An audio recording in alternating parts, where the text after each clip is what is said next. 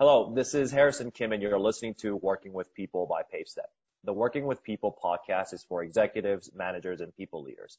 We bring in people experts together to provide you with relevant content on how to think about and manage your most important asset, your talent. We have Adam here with us today. How are you, Adam? Good. I'm doing well, Harrison. Thanks for having me today. No, thanks for being here. I really appreciate it. So before we get started on all of our meaty conversation around safety, the future of office space and physical space for our employees, tell us a little bit about who you are and what you do. Sure. So my name's Adam Bacall. I'm a partner at Office Resources, and we're located in New York City. Our address is 1501 Broadway, right in the heart of Times Square. And what we do is really provide office solutions for companies. Typically, in the past, it has been companies who are moving or companies who need to reconfigure their space or companies who are just looking for solutions. I think now that you have the new normal is kind of abnormal. The kinds of solutions we've been focused on are some tactical things that clients can do or business owners can do to help their employees feel a little bit more safe when we partially return to the office. We want to be able to provide some tactical solutions that are easy to implement. Perfect. Today we're going to focus not just on people, but more specifically around the physical environment that they work in and how organizations can think about their physical space going forward post COVID-19 in the short and long term. Mm-hmm. So for you, Adam, the 2020 lockdown has definitely made the businesses question their remote work policies, safety policies, and all these different policies. Right now, there's a talk about reopening up the businesses, you know, relatively soon. How should we approach opening up our offices again? What are some of the tactical things that we can do with the physical environment, the office? Right. The two things to keep in mind as we think of these things that we can't think of them independently is obviously organizations like the Department of Buildings will probably have some guidelines or protocols that they may mandate. Right. right now, even through essential construction, those organizations are coming in and getting fined because they're not keeping the six foot distance or the temperatures aren't taken or things like that. So we have to bear in mind that with all of these recommendations, even though everything that I'll be discussing today are from white papers of experts in the commercial real estate industries and facilities industries and accounting and uh, consulting industries, we have to keep that in mind and that it's changing. In some cases, even though I think the Northeast tends to follow the template of Cuomo, I think some of the things we can think about Number one is the idea of a sanitation station, a sanitation mm. station that could be kept when people enter the space or at various cluster points where there's larger congregation of people. So typically that would be like at the end of workstation clusters. It would be a place where masks, gloves, touchless hand sanitizing, and also uh, disposable or recyclable paper desk mats that people can take with them. So it's almost, I think of it like as a cafeteria where you're going to get your food and putting everything on the tray that you need and taking it back to your desk while you go to your desk to set it up. So I think that the first thing is having that kind of equipment available there for your employees. I think that's really important. And we can provide those obviously if people need them. Same thing in the bathrooms. The less touching, the better, you know? Um, so that's really the theme. So those are much more focused around the physical space and physical things that we need like PPE. If you think about cadences of meetings, how do you think about those?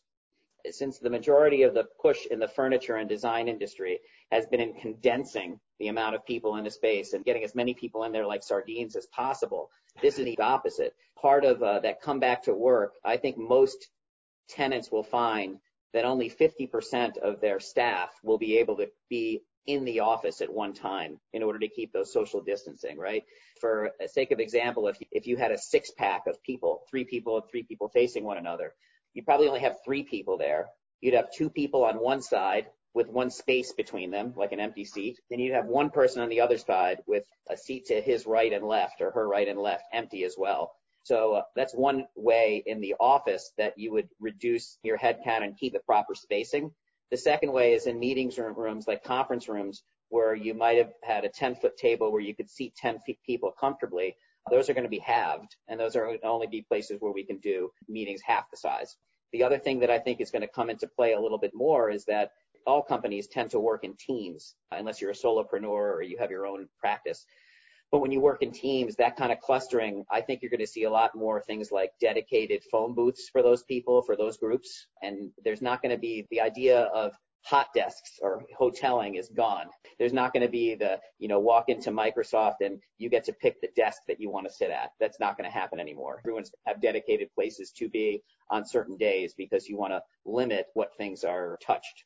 So those Got are it. some of the ways that I think we have to think uh, a little bit more about it. The other part of it that doesn't have to do as much with furniture, but the physical environment is messaging in the office space, keeping your distance. The best example I can give people now is the, the Trader Joe's lines where they separate you by six feet. And, you know, they have the markings on the ground. So you have markings on the ground and markings all through the office that are branded for that particular company or division that message the pedestrian flow of traffic in the office. So I think you're going to be seeing definitely a lot more of that.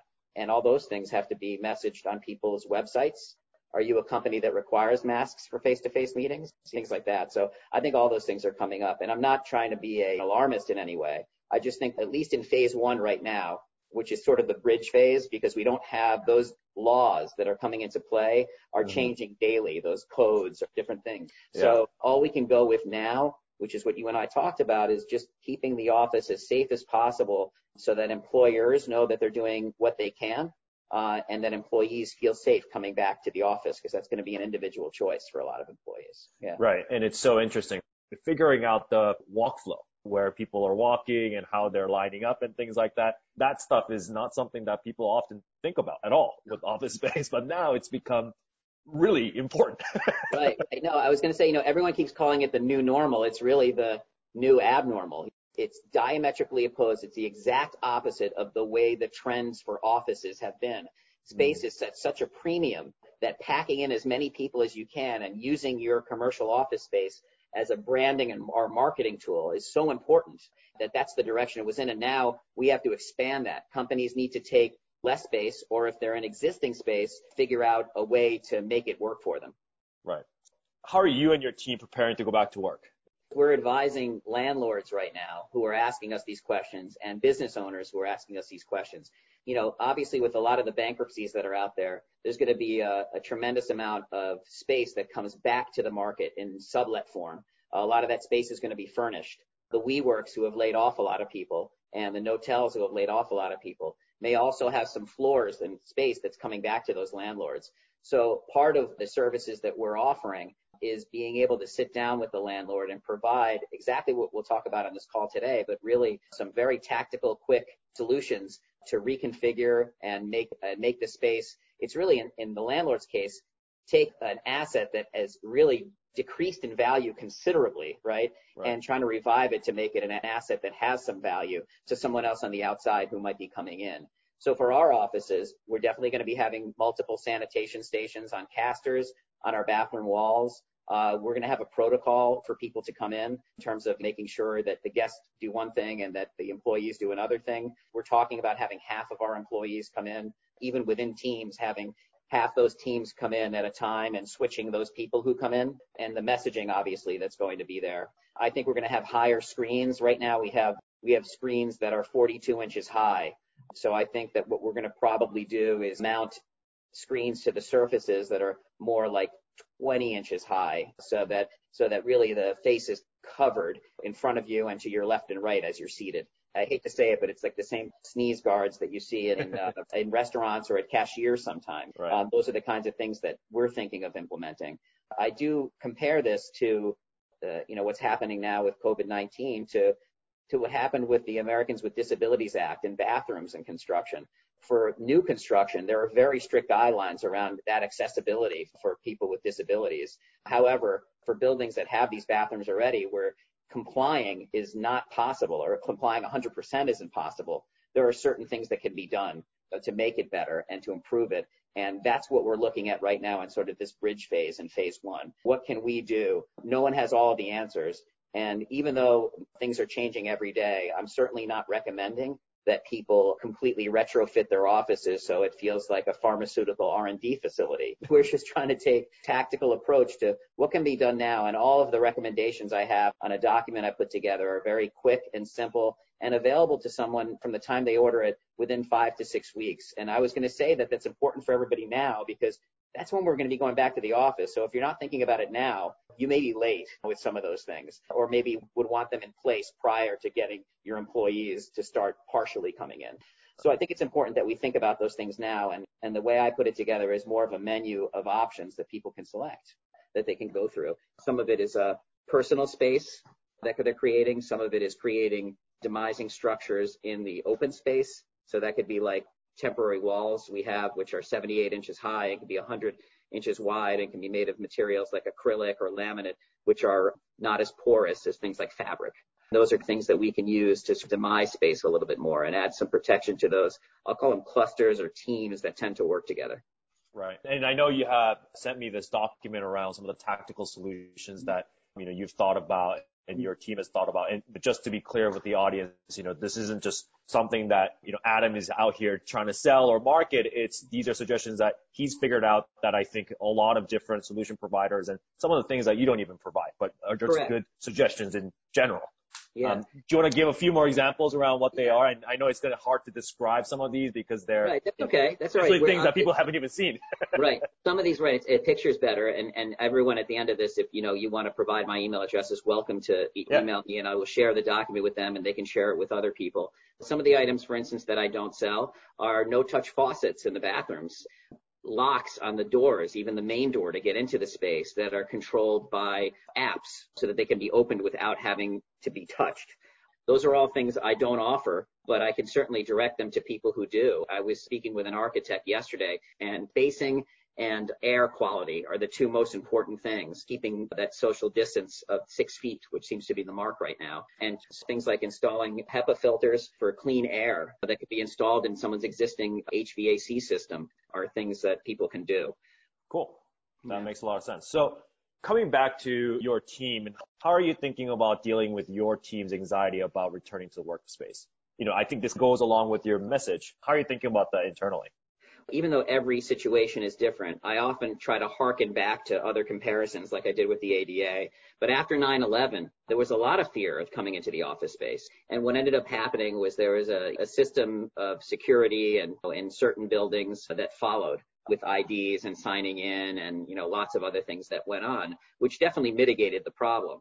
I think coming back to the office, and again, I don't know the legalities of this because that's the other scary part of this. I've been reading that some businesses are, are fearful of opening because they may have exposure, and I kind of put that in quotes because someone may be exposed to the virus by being at work and they don't want to have that liability. So to answer your question, if, if you go back to 9-11, all those measures were put in place. And I think the decision to come back to work and when people came back to work was a very personal one companies definitely thought about building managers and companies thought about things like access to the air filters not being right outside where someone could do something. The mail was scrutinized, remember, because there was lots of things with the just regular snail mail. Uh, the messaging around packages and things like that are things being left alone that the police still have around the subways. It's definitely more of a challenge for New York City than anywhere else because of how dense the population is. Uh, but in, every one of those cases, in 9/11 and even in the dot-com bust, it took about five years for a full recovery, for everything to come back and continue to grow. So I think we're in for a long and slow improvement. I think it's going to take some time, and I think in terms of the anxiety, we're listening to our employees and having calls with them. We have daily calls with our team to talk about everything that's happening some of the group tends to break off and maybe work on a separate portion of a project. If people are slow but interested in learning about it, we told people they can keep the Zoom meeting on and just listen while everyone works and keep it on mute. You can work on your own things and just chime in if you have an answer or you have a question. It almost, in a strange way, keeps you visually and kind of psychically connected while you're working so people don't feel like they're working in a vacuum. Yeah, that's yeah. a fair point how remote employee penetration is going to look is very, very interesting going forward because I'm sure a lot of employees will not only be slow to coming back to on-site office space, mm-hmm. but also really maybe enjoying this work from home situation mm-hmm. and wants to make that permanent, right? Yeah, yeah. The, the technology part of working from home was uh, learning by trial, you know, right. like, you know, a lot of people weren't familiar with Zoom and, and all of a sudden became familiar. And, and technology is also one way that people could look at to be a lot safer. The other thing I'm seeing from, from other Fortune 500 companies is that they want to start to standardize what they can provide to their employees who are working from home, like height adjustable desk. For a company like ours, we don't typically make individual deliveries like that. Furniture comes into a large warehouse of ours and then we distribute, deliver and install it to a particular building that has a loading dock. So it's much more scaled. But uh, we were talking with several law firms about being able to do this maybe for a cluster of employees that are in a same geographical territory with law firms, they also have often a stipend that's used for furniture in the office. So maybe having that stipend for the home office might be better. I don't know about you, but I'm and I'm in the industry, sitting on my uncomfortable kitchen chair.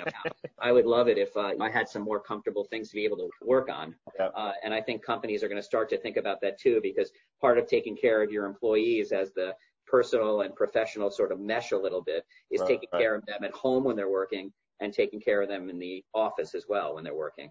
I think nowadays it's a, a little more acceptable even on a conference call or on a Zoom call to say like, hey, sorry, I have to take care of my five-year-old kid because the interruptions are understandable given what everybody's going through. So I think the tolerance for that is going to change. And I think we're going to see, uh, the numbers are showing we're going to see a lot more of a shift towards working from home.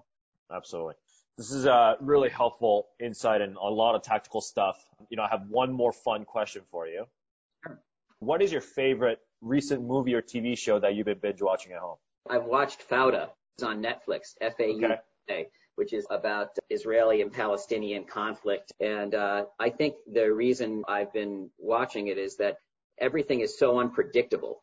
I'm attracted right. to the unpredictability of it because it really is not predictable, just like we're in a time now where everything is really unpredictable. You know, it's strange how strong the United States is and people are in general all over the world in terms of the fortitude people have to be able to adapt to circumstances where they don't know if there's going to be a bomb that explodes or something that's going to be happening at, at any moment. And so I've, I've been watching that a lot uh, with my wife, and we've been enjoying it. Cool. Awesome. Thank you so much for your time. I really do appreciate it. Where can the audience find you in your thought leadership? Especially, you know, the presentation that you just shared with me has a lot of tactical suggestions on the office furniture and how they could look going forward. I know you talked about a few of them. You know, where can yeah. they reach out to you to? Sure. So they can they can email me at Adam Bacall, it's A-D-A-M-B-A-C-A-L-L, at ORI.com. And the ORI stands for Office Resources Inc. So Adam Bacall at ORI.com. And I'd be happy to email anyone this. Like I said, it's really, it's agnostic to manufacturers. It's really just to help people through this and make some important decisions, furniture being a small piece of that whole puzzle. Awesome. Thank you all for listening to Working with People by PaveStep. Feel free to check out other episodes on pavestep.com slash podcast. Thanks, Adam. Yep. Thanks, Harrison.